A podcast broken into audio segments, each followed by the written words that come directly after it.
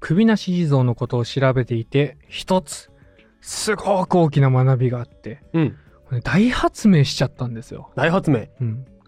それはさあの現代でう流ん行る流行神、流行り紙うん。になるコツと言える作るコツとも言えるんですけどはあ。そんな標語ですね神の流行らせ方ということでしすかもか標語で覚えられる標語で。あ、なんですの覚えやすいテンポもいい、うんもう来年の流行語大賞狙えるかもしれないぜっていううわレーベ大きく出たね。ル手前味噌ながらちょっと感動しちゃって、はい早く言いたい早く言いた斬い。新で思わず口にしたくなる早く言いたいっていうやつは標、早く言わないのが決まりですけども。ええ言わないまあ 言うけどこれ 言うけどね。うんこのラジオを聞いている流行り紙の皆様うん。ね必聴です流行り神の皆 様。ね、皆さん自分を変えていきましょう。これで変わっていきましょう。はい聞きなされ。はい。流行る流行り紙になるコツは、うん。早い、安い、うまいです。や 牛丼なのよ。前回、広島県府中市における現代の流行り紙、うん。首なし像の発見から信仰拡大、うんそのい祈りの種類について研究しましたね。はいはいはい。首なし像がどんな信仰を集めていたのかを確認しました。うん。今回はもう少し踏み込んで、首なし地蔵という存在が、参詣した個人の目の前にどのように現れてきて、どのように知覚されたのか、ほうほうほうほう。という N イコール1、まあ、霊言の個人体験について、うんうん。そしてそういった体験をしたただの参詣者がいかにして信仰者になっていくのかについて深掘りしていきます。なるほど。で信仰者って言ってるのは信者って言った時、うんちょっと信者って言葉のイメージが最近あんまり良くないからですね、まあ、ネット界隈で使われる信者はマイナスな意味で使われることがほとんどでしょうね。。そうですす。なので、うん信者じゃなくて、まあ、あえて信仰者と言いたいと思はいますはいはい。流行り神発生のメカニズムの神々の話が前回だとしたら、うん神々の側面の話が前回だとしたら今回は民衆側の側面のはい。話です、はい宗教とか信仰のイメージって、うん熱狂とか盲信とかうん。とかく理性とは別な方向にあるもんだっていうイメージが強いかもしれませんうーん、まあそうだね。うん、そういう面もあるな。ねえやっぱさっきの信者の話もそうですけど、うんなんとなく傾倒してのめり込んで没入してね理性を失っている人っぽいイメージがあります、ね、だからこそちょっとね、宗教っていう言葉自体が少し怖い怖いようなイメージもあったりとか、うんうんなってきちゃうわけですするかなっていうところだけど。でも実際僕たちよほど孤独で沈んでいない限りは、まあ、ある程度まで理性の下で生きていて、うんうん。自分の目の前のものが本当に自分にとって利益のあるものなのかなと値踏みしているもんじゃないですか。まあそうですね。何にでもこう、損得というかね、考えながうんらそうそう生きてるような気がしますよ。ね、神様仏様が本当にいると思って神社には行ってないけど、うんまあ、とりあえずお願いしとくかうんうん。ただ、まあ、10円だしみたいなうん、人もいいるわけじゃないですか。流行り紙は、まあ、流行ブーム、ね、流行ブームですよね、という人間を無意識に駆り立てる群衆心理に乗っかっていることで、うんまあ、信仰を獲得しやすいブーストを得ているわけなんですよね。うんうんそうだね。だけど流行るものには口コミが重要なんですよ。はいはいねはい。より質のいい体験と心を動かす体験談が必要なわけですね。うん首なし像は世話人と呼ばれる人たちによって、まあ、地蔵大菩薩来産期というものが編まれた結果、うんまあ、この口コミへのアクセス環境を快適にすることに成功していましいたっ。ぱいその口コミがあると。はい、それを見やすいとそういうこと。いうことだよね。そこに記された参詣者の N イコール1、まうあ、んつまり首なし地蔵という神にまつわる個人経験とはどのようなものだったのか。うんね中でも神への口コミとしては質が高い、まあ、ただ利益があったという、利益があったという話ではなくて、うんありがたい存在が近くにいることを直接感じられたおとういう、いわゆる権限、ん、ね、現れ出てくるということですね。権限の例にはどのようなものがあったのか、うんこれについなてるほど取り上げていこうと思います。確かにあその権限エピソードがあった方がちゃんとそのおかげ感が強いもんね、もしかしたらいるんだみたいな。あの全然関係ないところでいいことが起こっただけかもしれないけど、ね因果権関係がね限されたらもう首なし地蔵さんのおかげですか発ら見。するわけですよはい。うんで長い期間あの首なシーズンについて追跡調査された。えー昨日昨日じゃ前回紹介したん鈴木岩由美先生は、この来産期の記録から首なし像が参詣者の前に権限するときうん視覚に訴えかけるパターンと聴覚に訴えかけるパターンの2種類があることに気づきます、うんうんうんまたこの権限には段階が見られることを指摘していますおうまずは視覚目に基づく権限、視覚的に明らかな場合首なし像はどのように権限したのかとうん来産期においては全43例が、まあ、この研究調査当時見つかっていますへえ部類に分けると3つ。うん1つ目は、地蔵出現とだけ報告されているもの。うんうんうん。 2つ目は、実際に祀られている首なし地蔵の姿そのままで権限する場合。うーん。 3つ目は、祀られている首なし地蔵とは異なる姿で権限する場合。なるほどなるほど。見た目がそれぞれちょっと違う違うというう。わけですね。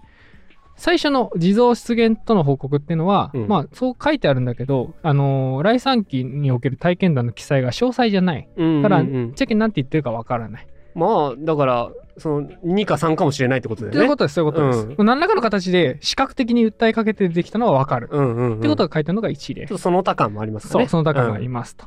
で、次。実際に祀られている首なし地蔵の姿そのまま。うん。うん。これは全43例のうち4例です。ほうほ要は首なし図をあの見た目首のないお地蔵様の姿として出てくる例は割と少ないってことがわかるんですうほう。ね。全体としてもね、ね1割ぐらいでしょううね。ん、こんな、えー、と例があります、うん夢の中で重苦しいと思って気がつくと、うん。お地蔵さんがお腹の上に立っていたうわ、重苦しい。府中の地蔵堂にあるままのシルエットで、うん実際の石の地蔵と違うのは磨かれたように綺麗だったことだ、そのまままの姿っていうのは要はシルエット的にってことですね、うん首がない地蔵っていう状態で出てきてるってことで首なし地蔵に参詣したその晩に黒い影にお腹を踏まれたっていうのがあったりして、うんうんうん要はこの状態だと黒い影でしかないんだけど、まあ、結びつけてますよね、うん前日の体験と一緒にねでまあ全体の十数パーセントほどしかない事例なんですけど、うんまあ祀られているそのままの姿で現れないことにもどうも意味がありそうだってことがこの現れている例が少ないことによってわかるなるほどなるこほとどで。すね。じゃあその例の祀られている首なし地蔵とは異なる姿で現れている例はい。これね多岐にわたるんですよ。これはいっぱいあるんだ。はい。ただいずれも共通していることがあって、うん。首から上の姿が見えているって点なんですね。ちんと首が保管されてる。そういうことです。うん。えー詳細不明とし題されてまとめられているものが7例あります。うん。まあそのうちの1例が顔形がはっきり見えて目鼻立ちは整っておりうん。顔は真っ白だった。 うん。白い着物を着ていてそよ風に衣の裾が揺れていて銀色がかったブルーに輝いていたそう文章力が高いだね。ねこんな例もあるんですよまあ他にも首から上の姿を見たのは間違いないんだけど、うん顔の様子が割とはっきりしてなかったみたいなうんうそんな書かれが方がしてるのが結構多い、うん要は誰だとかこの人だあの人だえーお地蔵様の顔つきだっていうわけじゃなくて、なんかよくわからんが見たことない人みたいな感じであるっていう例が7例ありました、で顔はついてる。ついてるっていうね。うん。で3例報告されているのが地蔵あるいは僧侶の見た目として現れてきた例ほうほうん顔は金色に輝き大きな石耳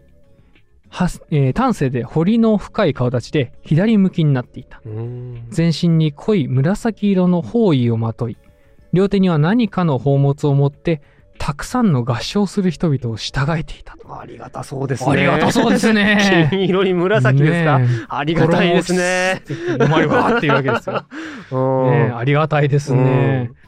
で他にはお地蔵さんが墨衣の衣墨染めの衣を着て、うん杖をついて歩いていて、うん頭は丸かったうんうん目のクリクリしたお地蔵さんが幹部をさすってくれたうんとかって例もあったりしますと結構イメージに引っ張られたりとかそうねねうん、その人が持ってうんるお地蔵さんとか、うんまあ、そういう仏強教全的般ににあ対すりるがたいもイメーのジのイメージで出てきてる感じですよジだね。よね。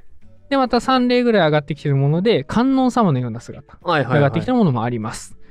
明らかに観音菩薩と地蔵菩薩って違うもんなんだけど、うんまあ混同してで混同しながらもそれを首なし地蔵の延長線上に認識してるっていう例ですね。うんうんうんまあ、家で一心に心般若心経を唱えていると首飾りをした首から上が観音様のように美しい人が現れたっていうのがね、うんうんまあ、夢ではなかったっていうふうに主張してるんですなね。るほどな。原始ですね。すごいよなその首がある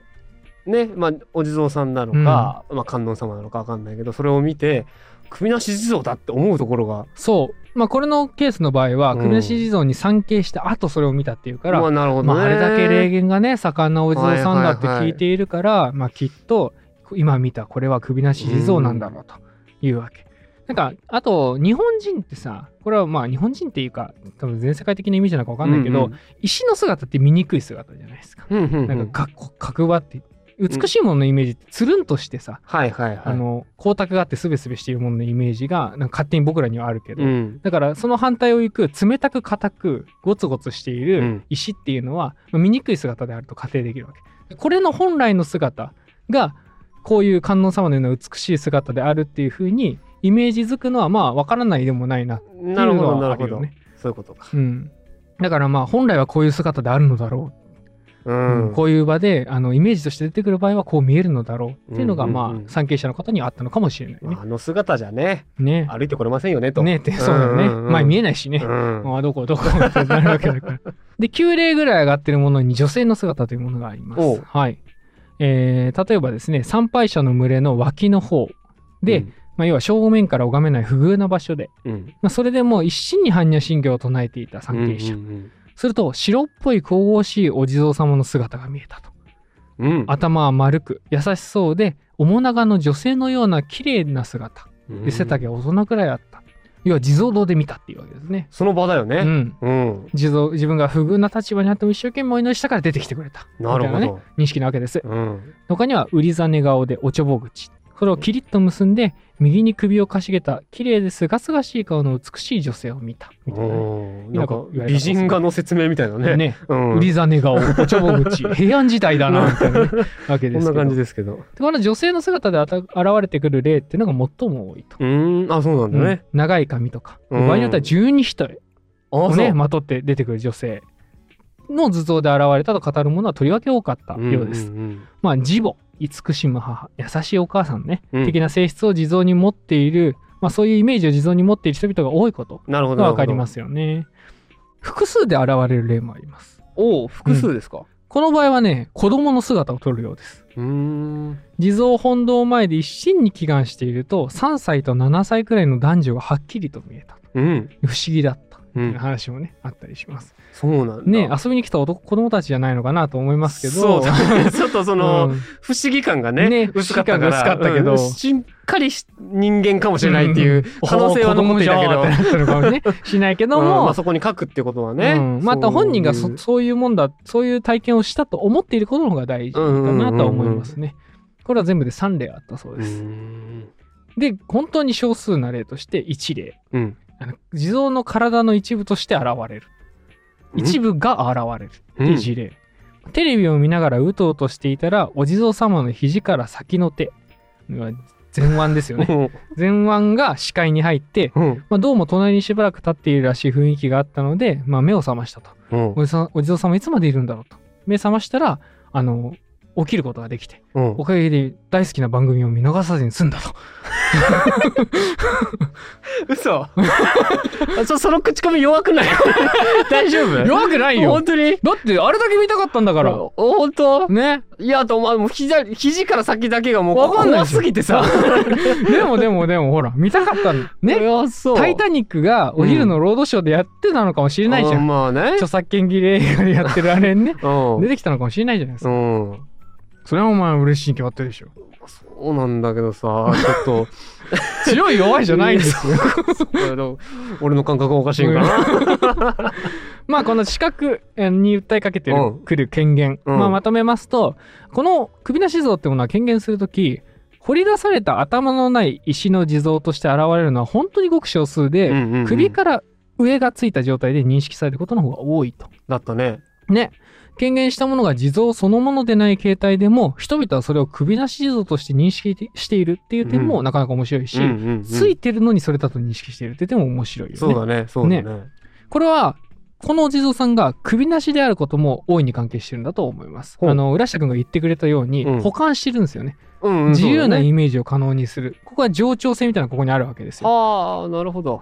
で、これら体験談に見られるような首なし地蔵の姿って、要はその女の人の姿、うん十二人だったりとか、うん端正な顔立ちだったりとか、うんあの、手だけだったりとかうんしたわけですけど、あの、明確な論理的説明されてないじゃないですか。それが本当に首なし地蔵であるかとか。いや、そう。あの、ね全部出てきたものを首なし地蔵だと思って思いっる。ている、うんそううんうんそのように解釈している、うんうん。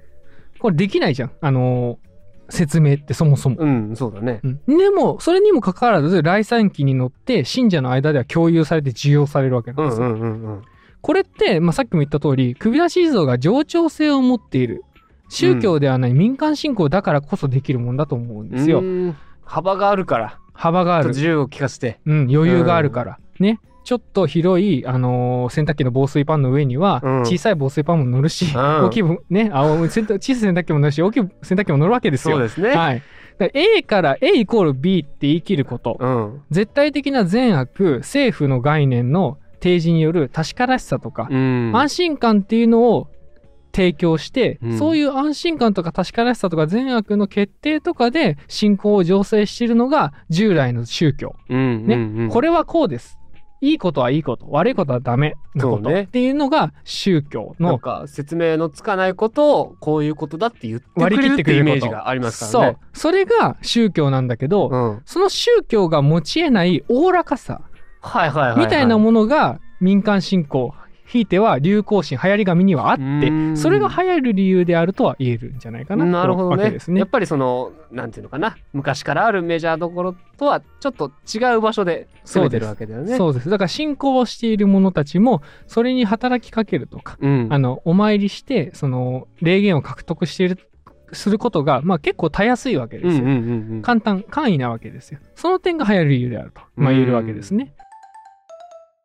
続いて、えー聴覚による権限の方の例を見てみましょう、これあんまり例はないんだけどうん基本的には夢の中で受けるお告げの形態を取りますはいはい。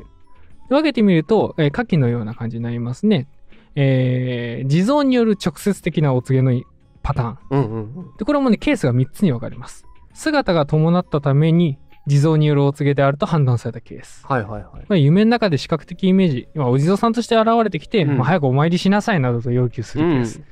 それから姿は伴わないけどその内容からどうもお地蔵さんらしいぞと判断されたケース、うだんうかんらお参りした直後に正体不明な存在からお告げをもらったケースでですよね、多分首なし地蔵さんによるもんだろうって推定されるパターン、うんでそれから一度かそれ以上の複数回姿を伴ったお告げを受けた経験これはまあ最初のケースですよねうんがあったために新たにもらったお告げの主の正体が不明なんだけど多分地蔵によるものだと解釈されたケースうんとここもだからこっち側の結びつけがねあるわけだなそうですうん具体例として草むしり中に石垣の中に手を突っ込もうとしたら誰かに「待てよく見なさい」と注意されてうん見ると毒蛇がいてあらまあ、辺りに人はいなかったんだけどあこれ多分かつて聞いた首なし地蔵様の声と一緒だから首なし地蔵様によるもんだろうと解釈したっていうケースとかあるわけなんです。だからこういう地蔵様が出てくるないし地蔵様だと連想されるものが直接的に自分にお告げしてくれるケース、うんっていうのがあの聴覚に訴えかける権限の事例の一つ。うんですねでもう一つの方の例がお告げ以外の示唆的な異音変な音。うんなどによって、お地蔵さん来たよってね、現れたよっていうのを知らせるケース。どんな音だとお地蔵さんだと思うんだろうなそれはね、足音とか矢鳴りですね。ほうん。これはね、結局、お地蔵さんにお参りした後とかにやっぱりううんうんうんうん来るケースが多くって、まあ、そのように解釈するっていうだけの話ではあるんだけれどうも、んまあそうかそうかやっぱりその行為、お地蔵さんとかお参り行くっていうものの延長には、うん首なし地蔵があんだけ霊言ある首なし地蔵が自分のところに来てくれて、うんまあ、何らかの、まあ、印を見せてくれるんだっていうような、んんんあのイメージというかね解釈がを持つっていう、まあ、信仰心の種みたいなものがあるんじゃないかなと言えるわけです。で、まあ、聴覚のに訴えかける権限は大体こんなような感じですね。で鈴木先生はこうした聴覚を通した権限の体験を外観してみると、うんその投稿者の多くが複数回第三期に体験を投稿している傾向があることが分かった、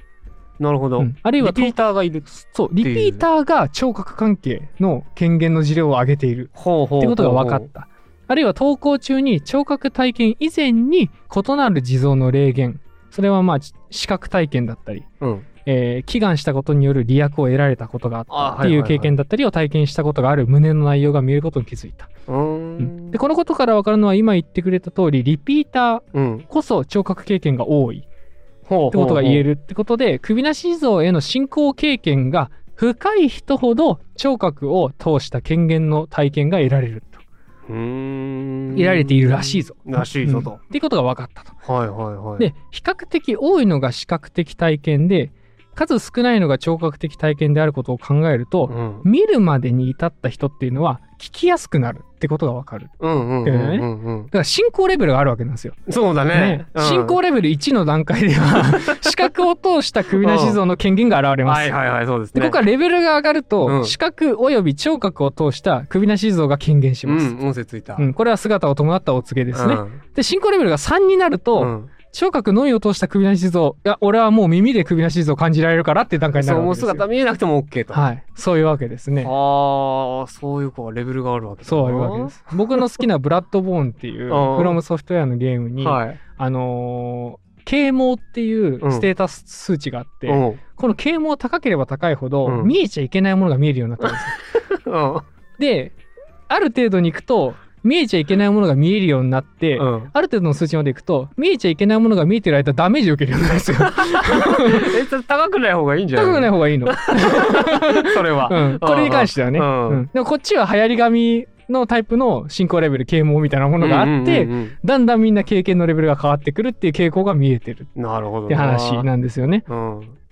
でこの進行経験が深い人ほど聴覚体験経験が多いっていうのは、うん私からするとちょっと意外なんですよ。あ、そうなのうん、というのも以前どこかで話したんですがあの僕の恩師大学時代の恩師うんうんうんが妖怪について教えて話してくれた時に、うん。妖怪は最後音だけが残るっていう風に語ってくれたの。なるほど。これまで視覚的にカッパを見たことがある、うんカッパが水に飛び込むのを見たことがあるキツネビを見たことがあるって話は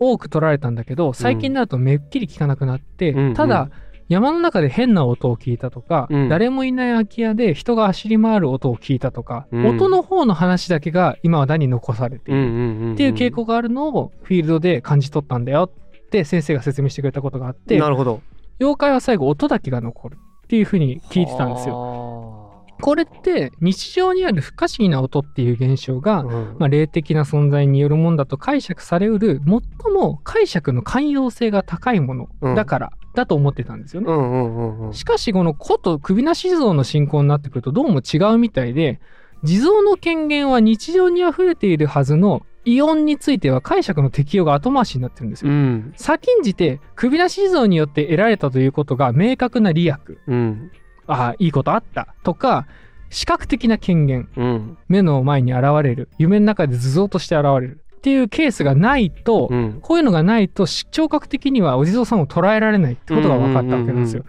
からそのし聴覚だけのいや音声何かしらの音だけの情報ただそれだけを、えー、とその前提のこう前知識とか経験的にそのお地蔵さん的なそのありがたいものを体験してないとそれをありがたいものだと捉えられないしそうそうそうそう。それがなかったとしたら、うんやっぱりその音だけ聞くといいいか悪いかでいうとわからないからそれがちょっとマイナス方向に働いてそうな妖んですよ怪になっていくそうなんだと思うんですよ多うんうんうんう分んそういうことなんだと思うんですよ面白いですよねそれは面白いねねえだからこそやっぱりその何かしらの体験したい人が音声だけをそう語るようになってくる、持うんうん、首や思想を感じられるとで。怪異とは音で迫ってくるもうの、ん、うん神仏は利益と光で立ち現れるっうんうんていうことが分かるみたないでるほすどねね。こういう地蔵の権限を通した上で獲得するうん地蔵産経による利益を、まあ、前回から言っている通りおかげと言います、うんうんうん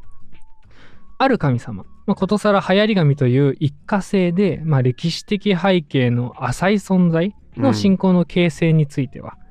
参詣者個人がどれだけ困っているか、ううんんこれは鈴木先生危機的状況って言うんですけど、うんこの危機的状況そしてこのおかげがどう発現するかがすごく重要であるとうんうん鈴木先生は指摘するんですね。ここに首なし地蔵の信仰が確立するまでのプロセスの重要な点が集約されているとはい。いうわけです。先生曰く首なし地蔵信仰確立までの個人体験には5つの段階があると。うんまず情報受信これは来産期によるあのよるとですね家族とか知人から、えー首なし地蔵があるそういうものがあるよって聞いた割合が87%だった。おーおーおーおーまあそのものの存在を知らないとね。そうそう、うんマスメディアから知った割合が13%、うんまずは知ることから入りますよね。でこれをひえ、えー経って次にえー産経地蔵に直接関わる、うんうんまあ、一点お参りです。そうね。ね知る実際おに参りするお参りする。でその後おかげ確信地蔵の霊によって自分の祈願が決願したと辞任するうんうん。工程を踏むありがとうございあまりすがとうございます。叶いました。これを経て信仰確立となるわけなんだけど、うん。この4つ今紹介した4つの中のどこかに危機的状況が入ることがまず必要だとあれも4つだったっけはいえーっとね情報受信うん。産経うんおかげ革新信仰確立、ああ、そう、確率まで含めて、ね。確率までの4四つか。あここにプララスしてどっかに危機的状況が挟むのが大事だとス。うんうん。危機的状況っていうのはこの場合参詣者個人とかその周囲で起きている、まあ、障害不安不和、うん。まあ中でも特に身体的不調が全体の87%だったのとは多かったわけですよね。確認し体たよのどねっか良くしてほしい。そこそが悪いってことだよね。うで来産期を見る限り全体の83%進行確立した人の全体の83%はまず危機的状況が最初にある、うんうんうん。そこから情報を受信して今みたいな流れ情報受信産経おかげ革新、進行確立の順番で進行確立していってる様子が顕著に確認できると。だから膝が悪いなあ、首なし地蔵さんっていうのがあって、うんよく聞くらしいと。そう実際に行ってみよう。うんあ、膝良くなったわ。うん、首なし地蔵さんのおかげいだわ。やーっていう流れってことだ流れよねです。うん。こういうスタンダードな流れがやっぱりあると。うんうんうでん。のっぴきならない状況の存在が人を信仰に駆り立ててるっていうのはもうこっからデータからわかるうんうんうんいうことなんだよ。ね。でちなみにこの以外のパターンでも絶対にどっかに危機的状況が挟まっていて、うんやっぱり本当にしんどい状況がないと人は信仰にまで傾倒しないってことだけは分かるんですうよ。ん、なるほどね。でまた来産期を見る限り信仰確率にはもう一つ要素が必要なようですっていうのを、まあ、最初に言ったよね。うん。危機的状況それからおかげがどう現れるかうん、っていうのが重要だと。詳しく言えばこれおかげの即効性が大事なんですよ。即効性。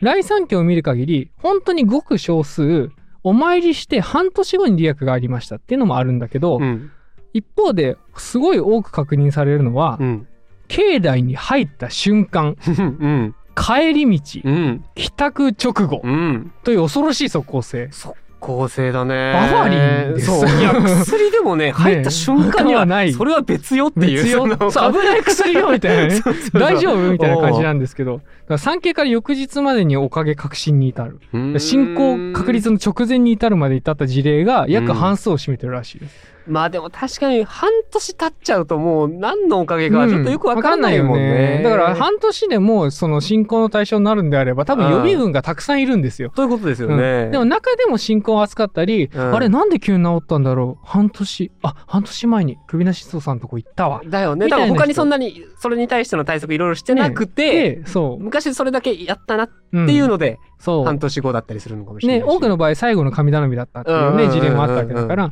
だからそういう例があるわけで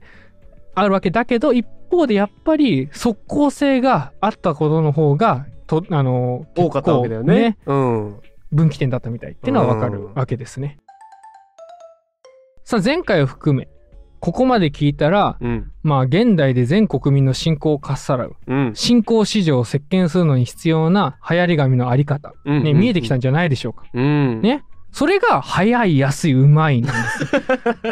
す。すなわちうんうん霊言が現れるのが早いはい。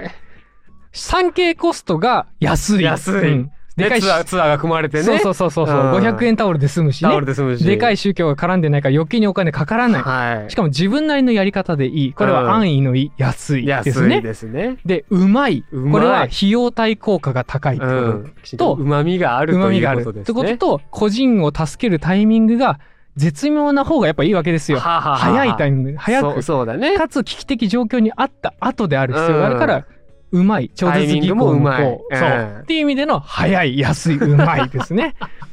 まあ吉野家が流行る理由もわかるもんですよ そういうことなんですそういうよ。ことなんです牛よ丼なんですけどね、ねこれはね。なんですけどこれは流行り紙を適用できたよという話なんですはあなるね、ほどな。ちなみにね早い安いうまい。あそうなんですよ、ちなみに吉野家の標語って現在うまい安い早いらしいですうん。あ、そうなんだ。うんこれ変遷があるらしくておう1970年代のキャッチコピーが「うん早いうまい安い」だったんだってあれうんうんうんうん。で一度経営破経営破綻した後の1990年代に、うん。この「早いうまい安い」が「うまい早い安い」に変わったんだってほう。で今は「うまい安い早い」になったんだってそうなんだ。うん変わってるんだってよ早い安いうまいだったタイミングは一度もねえん だないだからこれ俺の発明だよそうねそういうことか この順番は俺の発明だと俺思さうっんできす言よった最初に黒川君のそれ聞いて、うん多分牛丼その吉野家の順番もそれだったっけぐらいに思ってたか思ら、うでしょうん違うんですよ違うんだこれは俺のオリジナルです流行り紙なんだこっちは これ早いかそうらか早い安いうまいは流行り紙の方そなんうだだから普段の生活で早い安いうまいあ、うん牛丼やねとか言ってたらいや違うそれ違流う違う行り紙だっていうね言わなきゃいけ ないわけですよなるほどななわけなんですよあーいやでもよくわかったはい、うんとまあくだらないことを主張したとこ ろで今回の「ゆる民族学ラジオ」は終了したいと思います、ははいい次回は流行り紙シリーズの最終回、うん第6回ですね、うんえー再び江戸期に立ち返って当時流行り紙が多数生まれた背景には、まあ、どんなことがあったのかを検討しますうんさらに現代の流行り紙の事例と比べてみたいと思いますはいでその結果僕たち日本人に慢性的に足りていないある存在に気づくことができて、まあどっちかというと気づいてしまうことになるうんっていうことなんですが、まあともあれお楽しみにということで、はい今回のゆる民族学ラジオ終了したいと思います次回もお楽しみにありがとうございましたありがとうございました